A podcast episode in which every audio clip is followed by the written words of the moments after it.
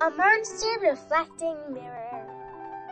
We may feel nothing about encountering obstacles in doing a task that is in the charge of other people. But we may become as restless as ants on a hot pan when doing it under our own charge, afraid of being teased for screwing it up.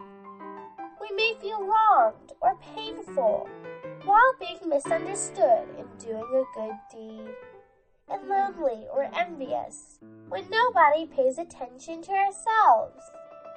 All of these are the ghost features of seeking after fame and fortune. Sense objects are exactly the monster revealing mirrors. Worry about not doing well cannot make things better, and thus we shall think positively about how to do it.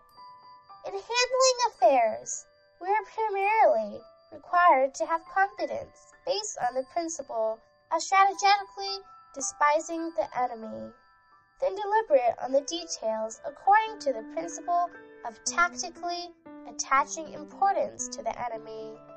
If misusing these two principles, we'll get bogged down in delusion and anxiety, losing the mental and physical efforts to consider how to cope with them. A sense of responsibility differs from craving for good results. The former is about self discipline, while the latter is to expect external objects. Once mingled with the thoughts of seeking outwardly, a good heart turns to be burdened.